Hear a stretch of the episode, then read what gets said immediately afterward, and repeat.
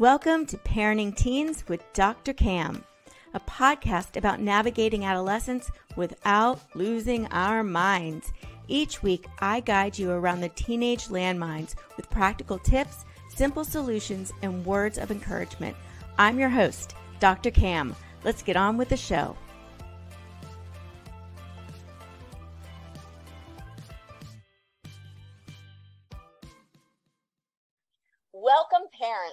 Your teens' erratic mood swings and emotional outbursts make you feel like you're on a never ending roller coaster ride? Then this episode is for you. The challenge of dealing with teen emotions is difficult for both parents and teens alike. Parents feel like they're walking on eggshells, unsure of what will set their teen off next and how to handle it when they do. And teens are feeling overwhelmed by growing demands around school, grades, performance, and behavior, and the expectation that they should be able to handle it all and still be pleasant to be around. Although it may seem like a lose lose situation at times, there are things we can do to change the dynamic. Today, I'm joined by Gina Nelson, a licensed clinical social worker and the creator of the 10 step method to combating teen anxiety. Gina is going to teach us how to help our teens manage their big emotions and have conversations about tough topics in a way that makes them feel safe and calm. Welcome, Gina. Thank you so much for joining us today. Thank you. I'm excited to be here, Dr. Cam. So let's just start with a brief backstory. What has inspired you to focus on teen anxiety and emotion regulation? Oh gosh, I know it's complicated. I'll give you the short version. Um, clearly, I was an anxious teen, and um, as in, in, the therapy world, we kind of tend to work with um, people that we relate to. Um, but back then, I didn't really think anxiety to, um, for me was an issue. I, I, thought it actually kind of propelled me and helped me to be productive and um, successful and um, really launched me into my career early and all of those things. So, like a lot of my clients and a lot of the teens I work with, um, they're kind of wired like that. And um, it's not until you start to recognize that that unbalance or that um, in, imbalanced nervous system that is just running, running, running, trying to seek and achieve and do all these things really needs to have the other aspects to kind of calm that parasympathetic nervous system down and recognize self compassion, all the things that might have been missing. Yeah, I, love that you said that because I think um, one of the things I see too that is the struggle is parents are trying to motivate their kids to kind of they want them to you know feel like they need to succeed and to aspire and gain their potential. But what we're seeing is that kids are are expressing that or responding that with anxiety instead. So rather than feeling motivated and energized and ready to go they're feeling less motivated and just really anxious and it's paralyzing. Where does that how how are we miscommunicating that? How are we asking for one thing and receiving something completely different? Yeah no great question. You know i, I think um, my generation of raising parents you know we we had this expectation go you know kids are all going to college everybody has to you know compete against everybody to get into the best colleges. And I, and I think that we still see that in today's parents. There are a lot of highly educated people that have a real strong value for that. But when you look at what the comparison is to other kids and in their social um, network what are those kids doing? And so the parents are you know extremely busy. They've got their kids over um, over challenged with all these different expectations that are an AP this and AP that, and they're not doing all these things and they're not playing sports and they're not doing the music and all of the extracurricular activities and the volunteering, then they're not enough to get into the university that they want to get into. And so on some level it's like these expectations from the parents and you know these ideas of what it takes to compare to others to get places i think has really driven it and it's kind of hard to back out of it and for people to to look at it and go gosh is this really working? And and what if what what happens if my team doesn't do all these things? How are they going to succeed? So it sounds like us parents are very anxious that our kids aren't going to do everything they need to be successful in the future and this is rolling down on our kids. And now for a lot of kids what i'm hearing is it feels like their entire adolescence and childhood the only thing they're doing is preparing for a future and they're not enjoying today at all. Absolutely. So explain to us like how, again, like how is this happening and how do us parents kind of get out of this our own anxiety that we're kind of pushing onto our kids? Yeah, I uh, great, great question. I, I think that you know parents need to kind of self-check their own thoughts and their own beliefs and feelings, and even their own um, shame triggers and things that are happening as they're engaging with their friends and their um, you know oikos of, of people that are in their their network. Because I, I think what's happening is when parents have their own shame trigger like like if my kid isn't doing all these things and doing what you know susie's doing and amanda's doing and all of these other kids then is that a reflection on me and if i'm not you know doing everything to get my kid to do all of these things then how how am i being perceived by my friends? And how does that reflect on me? And and so i think that that whole idea of what do other people think is a huge driver for for especially for anxious parents because they're very much in tune with what other people think and how they want their kids and life to look. And and of course you know i want to just give a um, you know heartfelt um, appreciation to parents because there is no great rule book and you know we're all just doing the best we can but we all have our own stuff and depending on whether parents are actually paying attention to what is driving their own um, anxiety and uh, able to kind of check in on some of those things. I, I think that the kids are modeling and watching what they're seeing from their parents. Yeah, uh, that's a hard pill to swallow sometimes because I, I, think a lot of parents are feeling like they're responding to their kids, right? So their emotions and their reactions are all just in response to but kids are feeling the same thing. They feel like they're responding. So we've got lots of emotions going on. And I know um, for parents, we're getting it's very difficult because we're seeing our kids melting down. We're seeing them getting really anxious, and we're doing everything we can to be like, I'm not expecting you to get all A's. I'm not like we keep telling them, I'm not expecting you to do all this. But yet you feel like you still have to how is where's that miscommunication coming from and then i want to get into how do we get the where are these emotions coming from and how do we bring them back down yeah um, that that's great. I, I think that i hear that a lot. Parents are saying it's not coming from me. I keep telling them it's okay to get b's. It's okay. Just do your best. Um, innately i think these teens have looked at parents who have um, successful careers and they see their parents working really, really hard.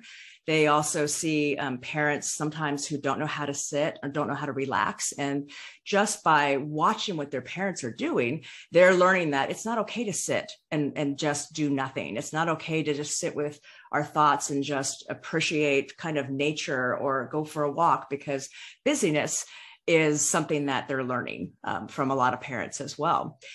And, and so for some of the teens that I've worked with, uh, they also have a, a misperception about failure with their parents and they see their parents as never having any challenges. They were just completely successful. Look at them. They've got these great careers and salaries. They've never struggled. And if a parent isn't able to be vulnerable and to share some of the mistakes and failures that launch them forward, the, the teen just is living with a, a wrong story. Yeah. And it's interesting because even parents, when they are vulnerable, I think part of their whole hope and and I get this is that we want to prevent our kids from going through the same struggles we did. So we get frustrated and we say, We're offering you all these opportunities so that you don't have to go through the struggle I went to through. And I think what is hard is our kids need and want to go through that struggle rather than just being told what they should do. Yeah, yeah. And and to be able to sit with the struggle. Yeah. That is not an easy thing. No. Um, you know, I'll use myself as an example. I mean, I think I've learned a lot. My, my, my youngest is 22. I've got three kids. So, you know, I've been through the teen years, but in the thick of it, when I was in it, and here I am, a licensed clinical therapist, knowing what it's like to sit and be present with people in my office. But when you're up at four o'clock in the morning and you're, you know, rushing and an hour drive to work and a nine and a half hour day and an hour home and then like game on with homework and extracurricular activities you're multitasking. And yeah. so i get that parents are busy but in that multitask when we're picking up our phone or we're checking an email and our kids trying to tell us something and we're not present yeah. the the cue that the kid is taking is that you know their nervous system makes up a story and it says you know mom's not really listening. They don't really get me um, dad doesn't have time for me because they don't sit and really listen. And we have to be really mindful of where we are emotionally when our teens or kids are trying to talk to us because half the time they're not telling us the real story and we're supposed to guess and read between the lines of what's really happening yeah, and I think so. This is a big piece too is that parents are very frustrated that their kids won't open up to them. So let's get into the first thing is how do we create a safe environment where we're open and we're calm and having conversations? How do we even start that when our kids aren't coming out of their room? Yes, yes. Well, uh, that, that's a great question. Um, you know, I, I, think we first have to look at our own nervous system and how do we, what do we do to calm ourselves down, and what are we modeling for the kids?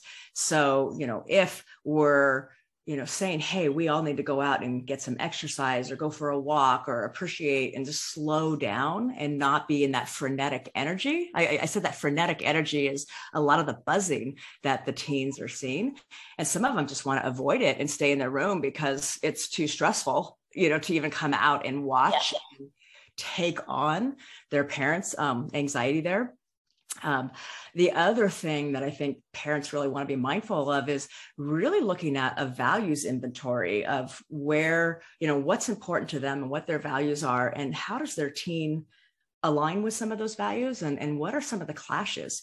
Because in today's world, we're seeing such polarization just even in what teens are being taught and what they're exposed to, as opposed to what parents have been exposed to. And, you know, and and I, we're not going to get into politics or religion, but but some of those things certainly are influencing whether they're um, known values that are expectations in the home, or even kind of the the unsaid nonverbal um, messages. And so, if a teen is feeling like they're deviating at all from that, or what the the family system's expectations are, they're going to feel alone, isolate more, withdraw into the room and not not feel safe to come out and really be honest about what it means to belong or to not fit in or what's going on for them. I think this is a really hard thing for parents to kind of accept and be okay with is that our we feel like it's up to us to instill the beliefs and instill the values and instill and kind of create and, and form who our child is, right? What our child believes, what our child. And I think it's very difficult for parents when kids become older and start exploring that for their own and they may differ and we're like oh no no no no no you you can't you're not allowed to differ but saying that doesn't make them differ it just makes them feel like you don't get me and i'm going to separate and i see a lot of the emotions coming from this sense of frustration from our kids going you don't get me. And then parents going you can't express defiance or disrespect or emotions like that. And i'm shutting you down. And we just get this clash. Yeah. how do we when we're both coming from it from this different perspective how do we start fixing or changing that dynamic so it doesn't turn into this clash yeah, a, a, lot of the work that that I do individually and in my coaching um, work with parents and um, and teens is teaching them um, concept called polyvagal theory. I'm sure you're familiar with it, but it's it's really this sense of an emotional ladder where at the top of this ladder we feel safe and we feel connected, and our nervous system is constantly scanning our environment for safety cues. And so the minute we perceive, you know, mom or dad not listening or not paying attention, or we get some kind of nonverbal look that says, ooh, they're not on board with this, our nervous system as a team just goes straight into fight and flight. And so now they've already got walls up, barriers. Nothing that's going to happen while they're in that fight and flight is going to be a good conversation. And so then their own shame triggers are getting activated. And in that space, you know, we do kind of one of like three things. Usually we either withdraw and we get really small and retreat back to the room and say, I'm not going to engage because you don't get me. Or we come out swinging and fighting really hard and lashing out. And we see that with some of the teens. Yeah. Or, or there's this kind of people pleasing, like I'm just going to get it right. I'm going to keep hustling, hustling, hustling to to get on mom or dad's good side so that they finally see me and acknowledge me. And so the teen is trying to figure all this out, but the parent has a nervous system too. And yeah. so, depending on how savvy the parent is or how much capacity they have to just say, you know what, we're both activated right now. Let's take a five minute time out. Let's just go chill out. Let's relax for a moment. And then let's come back and have a conversation when we can get curious about what just happened. Yeah. That's not happening. That's the oh. part that's not happening. It is. And I think it's really hard because you know, two of the things that I see the most frequently when it comes to big emotions right now are big outbursts of anger and temper tantrums and just losing it, right? And the second one is like the panic attack and just shutting down completely. Yeah. And so it's like these two extremes that uh, we're seeing with our kids a lot, and parents don't know how to respond to that. So let's go to the first one. They're having an anger outburst, they're, they're just losing it right? They're starting to yell, they're throwing stuff maybe.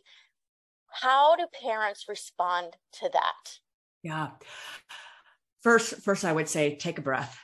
Just kind of reset and anchor your own nervous system into some bit of safety and recognize this is maybe not about you. This is about something that's going on with them. If we can kind of take the blame off of ourselves so that we don't bring those defenses up, we're, we're going to be in a better space um, just even acknowledging i see you're really angry right now and you know i want you to just go for take a walk you know take a few moments to kind of settle yourself i really can't hear you when you're in this space and i want to understand you but i need you to take a moment yeah. let's both take a moment I, I think just calling that out the white elephant in the room and just taking a pause um, is, is, necessary.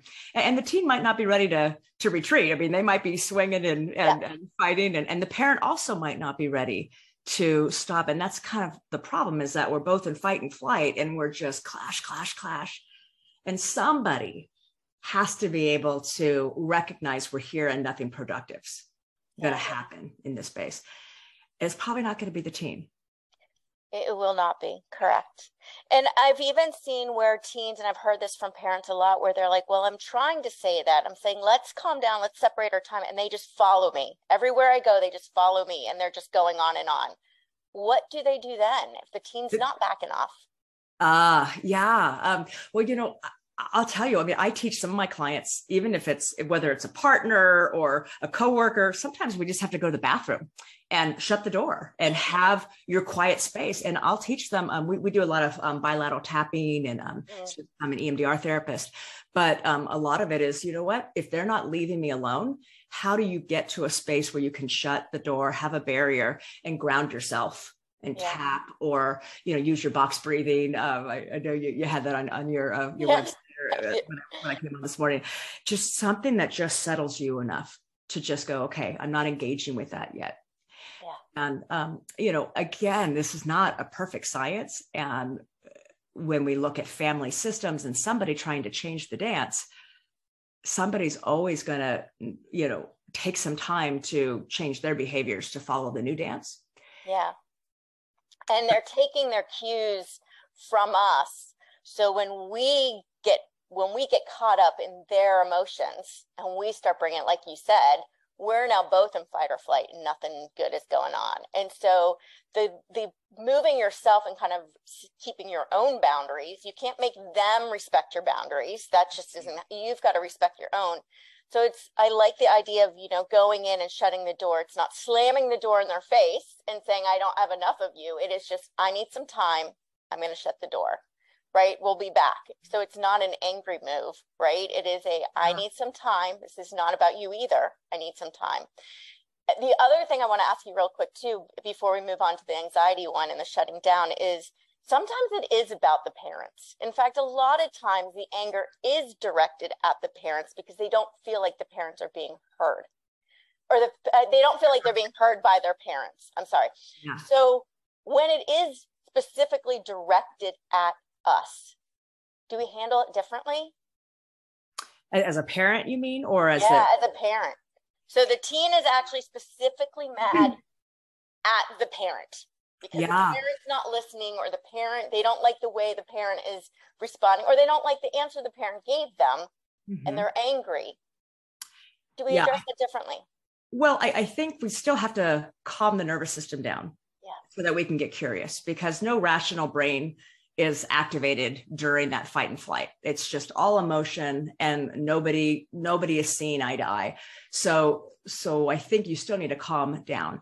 One thing that that I've noticed with a lot of the teams that I've worked with, and it really depends on you know how emotionally um, savvy, I guess I can say that the parent is that if the teen has a true concern, um, a criticism of what they're receiving or perceiving from the parent, if the parent can't own that, have capacity to say, okay, wait, I'm calmer now. I hear you.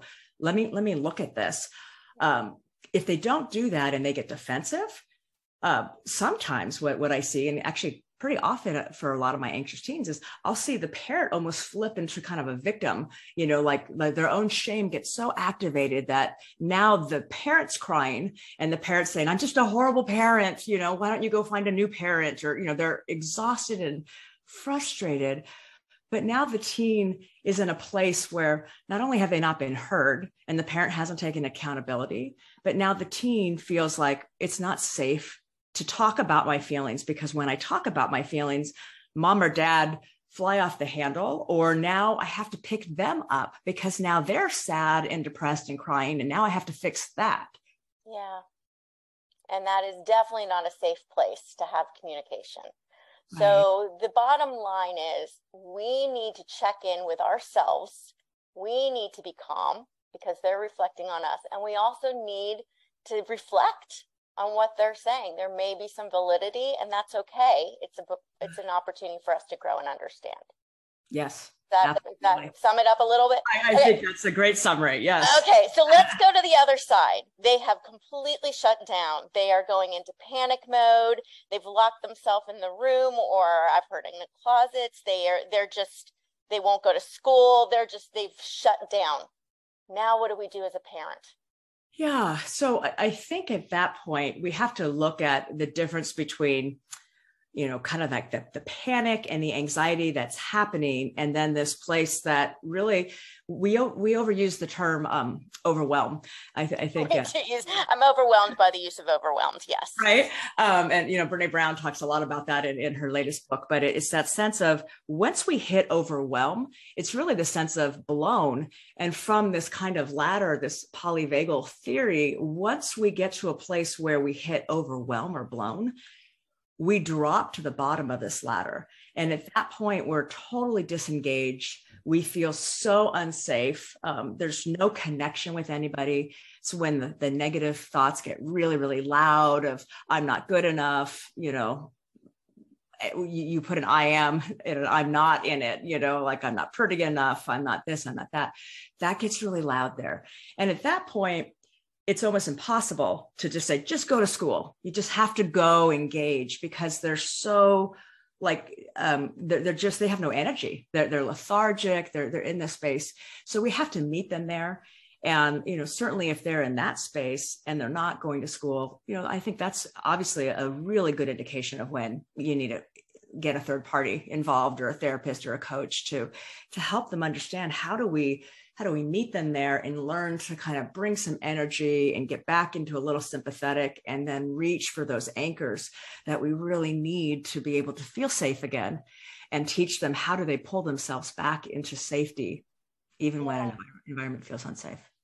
I think I always think of like Maslow's hierarchy of needs with the, when I come to, we talk about stuff like this too, because, you know, we're trying to get them to do something you know go to school and do you know succeed when their baseline of just feeling safe isn't met yet. And they can't we can't expect anything beyond that until they feel safe until they feel accepted. That re- is required before they can do this next level. And i think we try to jump right to just go to school and it'll all be better. But it doesn't because it just creates more of that anxiety and fear right? Yeah and, and i think that you know even though all of us have access to like all three parts of this ladder i think that you know some people run more in that sympathetic all the time and they might dip for a moment and they don't really know what it feels like to just be in that real lost place. Um, and and so for a parent who's wired like that they're just like we just got to get going. You just got to you know here's the to-do list. This is what we need to do. And they're frustrated because their teen can't pull together maybe the way they've been able to in the past and just like just go go go that's how you fix this. That doesn't always work. And so when we're down here we have to we have to slow down our expectations. We just have to go you know what what do we need right now?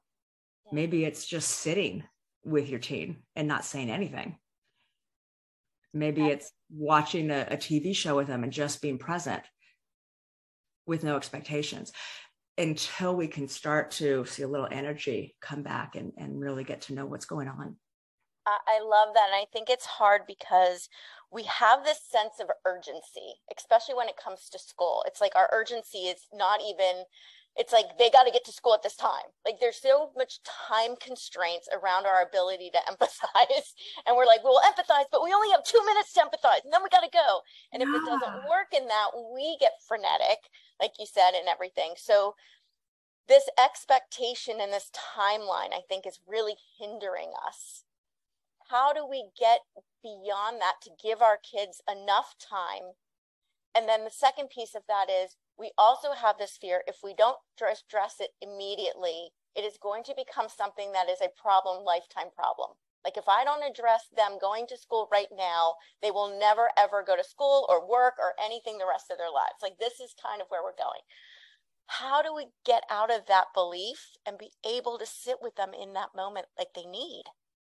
Yeah, well, you know that's a, that's a hard task because you're you're asking a parent to go against all of the external stressors that they have on their life too, yep. right? If they have to be at an employment and they have a boss that's less than empathic about these kinds of episodes.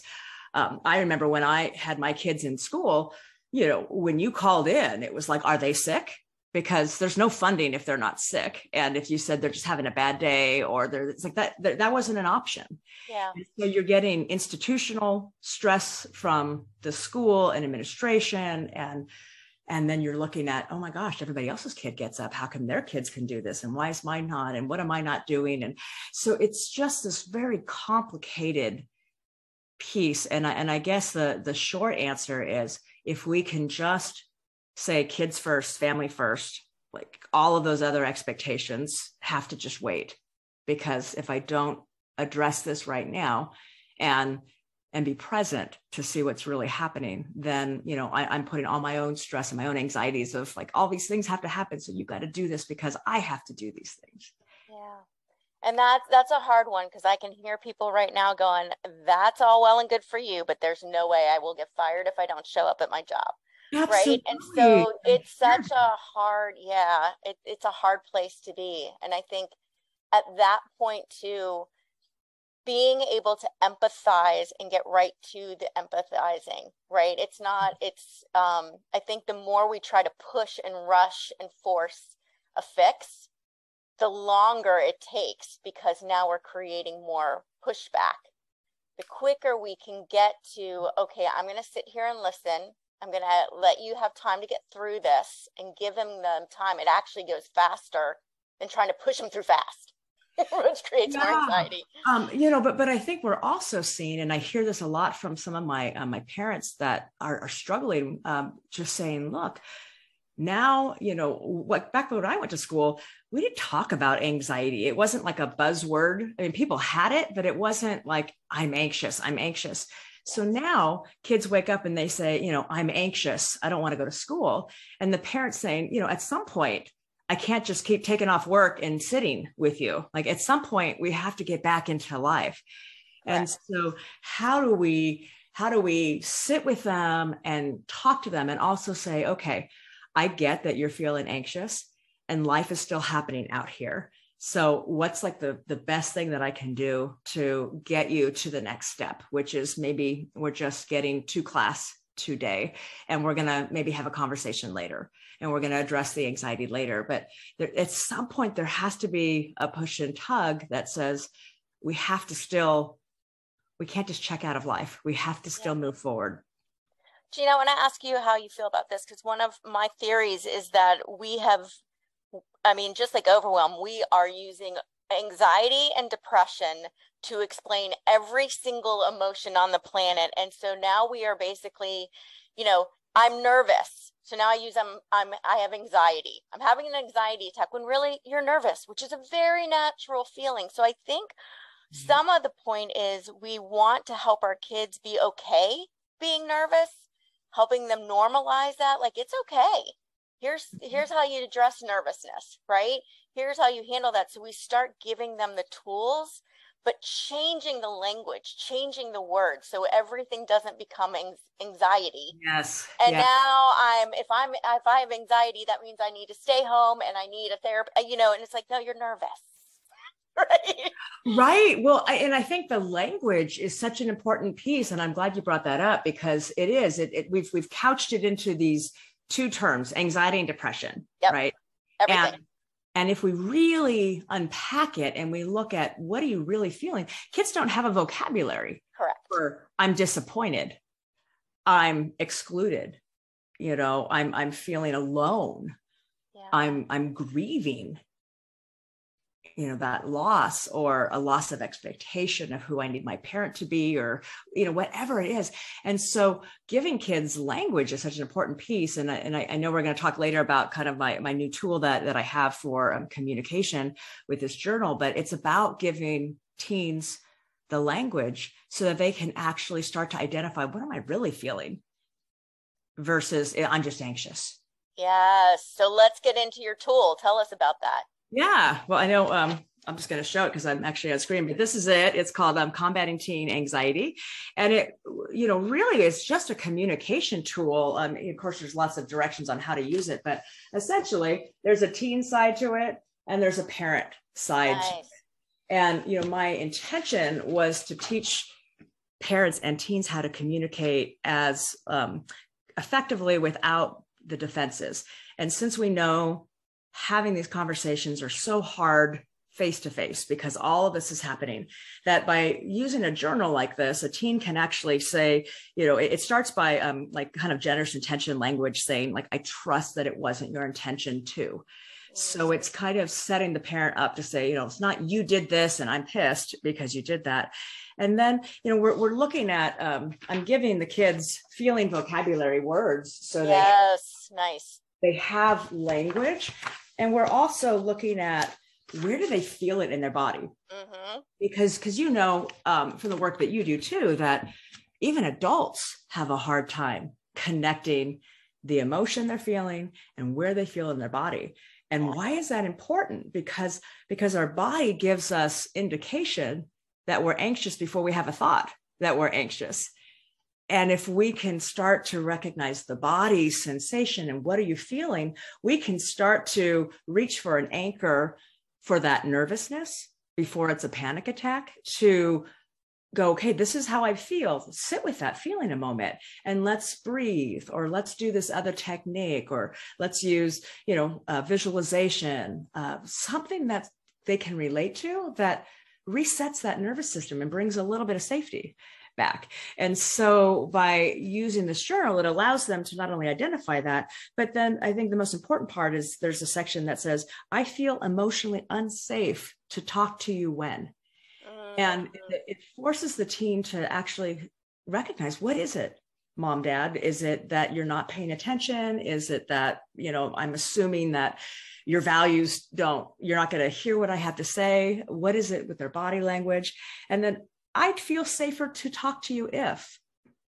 And, and so we're asking the team to get a little bit more um, awareness of what it is that is making them feel unsafe. And, you know, and then there's an option to say, you know, our relationship's important to me and, you know, fill in the blank with whatever else is important. And then it gives the parent an opportunity to kind of sit with that information hopefully process it and then yeah. write a thoughtful response back. I love that. That is that is amazing and wonderful because I you know one thing I hear a lot too is parents going you have to trust me to tell me this. You've got to tell you've got to trust me. You just need to trust me. And I'm like it doesn't work that way. If your kids don't trust you, you can't tell them to trust you. You have to understand why they don't trust you and address mm-hmm. that. Absolutely. You know, and it kind of goes to that same like because I said so. Uh, it, it doesn't happen that way. We have yeah. to earn that. And again, I, I just want to say I know parents are doing the best they can, and it's not mm-hmm. that parents are just not, you know, we're just struggling, and there is no real rule book. I have three kids, and all three of them are completely different, and they had completely different struggles. And so, what works for one doesn't work with the next. And so, you know, we just have to have a lot of compassion for ourselves and be able to sit with and get curious what's going on for us too? What are we feeling about this? How do we feel about whatever the struggle is? And and we have to work on our own stuff. And and, and I, I think sometimes parents go oh my child's anxious but more often than not we have our own stuff that contributes to it. And if we're not doing that work or we're mo- not modeling that then we're not teaching them yeah. that struggle's real and yeah. that we all struggle and that even when I don't feel great, I still have to show up at work and I still have to find a way to reset my nervous system so that I can function. Yeah. And having, letting our kids see that, see us having the struggles and overcoming them is probably way more powerful than telling them that they need to overcome their struggles, right? Because Absolutely. if they don't see you struggle, and you're in don't see that then they just think something's wrong with them rather than going oh this is a struggle. We all face them. Mom and dad right. face them. And we know that we can overcome struggles. And that is really really important. I mean that's the most important lesson in life right? And you know what what i see with these teens is they're working so hard like you said missing out on life as a young person to prepare for this life and then they're failing out of their first year in college because they're so anxious and they haven't learned to cope with all of life struggles and they don't have the the parent sitting there saying you're going to school. Then then they just they get to a place where they get overwhelmed and they and they shut down adam. And so we need to teach them how to to you know we live in a world with the trophies right? Everybody gets a trophy. Everybody's doing great and they don't learn to fail. Yes we launch them out into the world where failure is a part of it and they're not getting the jobs and they're not you know they're competing with other people that are just as talented as them. And they need to learn that they're still good enough even if they didn't get that job or they didn't get that whatever they were going after. Yeah. I think the big distinction that i kind of heard you say too is like we need to teach them to fail but i think we want to make sure we're not teaching them that they're a failure and I think mm-hmm. a lot of kids are feeling like I'm a failure and that's bad rather than I have failed and I learn from that. So I think there's a big distinction there. And when our kids fail, we tend to get them really heavy on that. Like, don't do that. That was bad. That's that was terrible. Why did you do that? And then they just feel like a failure. And, and what you're talking about is really the distinction between shame and guilt. Yes. Right. Yes. I, I did something. I failed. I can study and I can do better. That's guilt. Yep. Shame says, I'm a failure. I'm a failure. I'm bad. And that's a much bigger issue.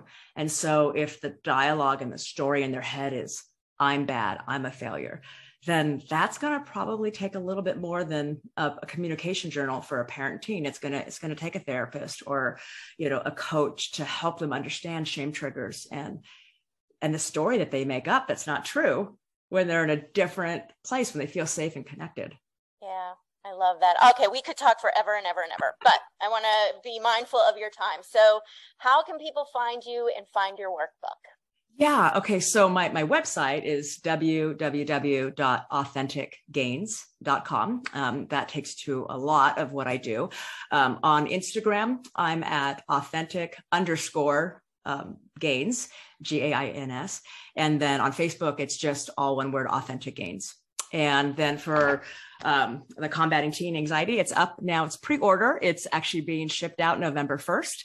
And um, that's on Amazon.com, forward slash author forward slash Gina G I N A Nelson N E L S O N, and there's a there's a Kindle version too, but um, you know they kind of forced me to put a Kindle version out there. It's yeah, not as good the hard copy is what you really want. It's where you can actually write. If you get the Kindle version, yes, it's cheaper, but you're going to have to print it, and it's not, that's not it. That's not great anyway. It's not going to work that way. Um, the other thing that I have for for parents, I have a free uh, mini course, and so that's at um, www.combatingteenanxiety.com. And so um, if they get the journal, there's, uh, there's a link to that. But if they go there, there's a, um, a four part mini course that teaches them some of these skills about managing nervous system and all of that. And, and of course, I have a full co- co- you know coaching program that I that I offer. And so people that get a, a taste of that and want more, there's more available. Perfect. I will have all the links in the show notes so everyone can find all of that. Um, before we go, what is the one big takeaway you want parents to have from this episode? Oh gosh. Um, I well, again, I want to just say I know you're doing the best you can, and we can still do a little better by being more mindful of our own emotions and the vulnerability that we can bring to the table for our teens. And if we can just acknowledge our own stuff and show them, hey, we're doing the best we can. We screwed up. We make mistakes too and we can circle back into a conversation even when we make mistakes with how we parented or how we responded the circle back is the most important part so so make sure that you go back and have a conversation and don't leave it just kind of shoved under the rug and go oh let's not rock the boat everybody's happy now you know yeah. we, we want to go back and readdress what was actually happening so we can get to the root of it that is so key. Thank you, Gina. I'm so grateful you could join us today. Thank you. It was a pleasure being here, Dr. Kim. Yes. And thank you, parents, for taking time out of your busy day to spend with us. I really appreciate you too.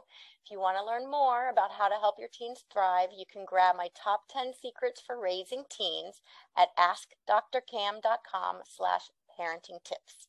Until next time, have a peaceful, positive, calm day.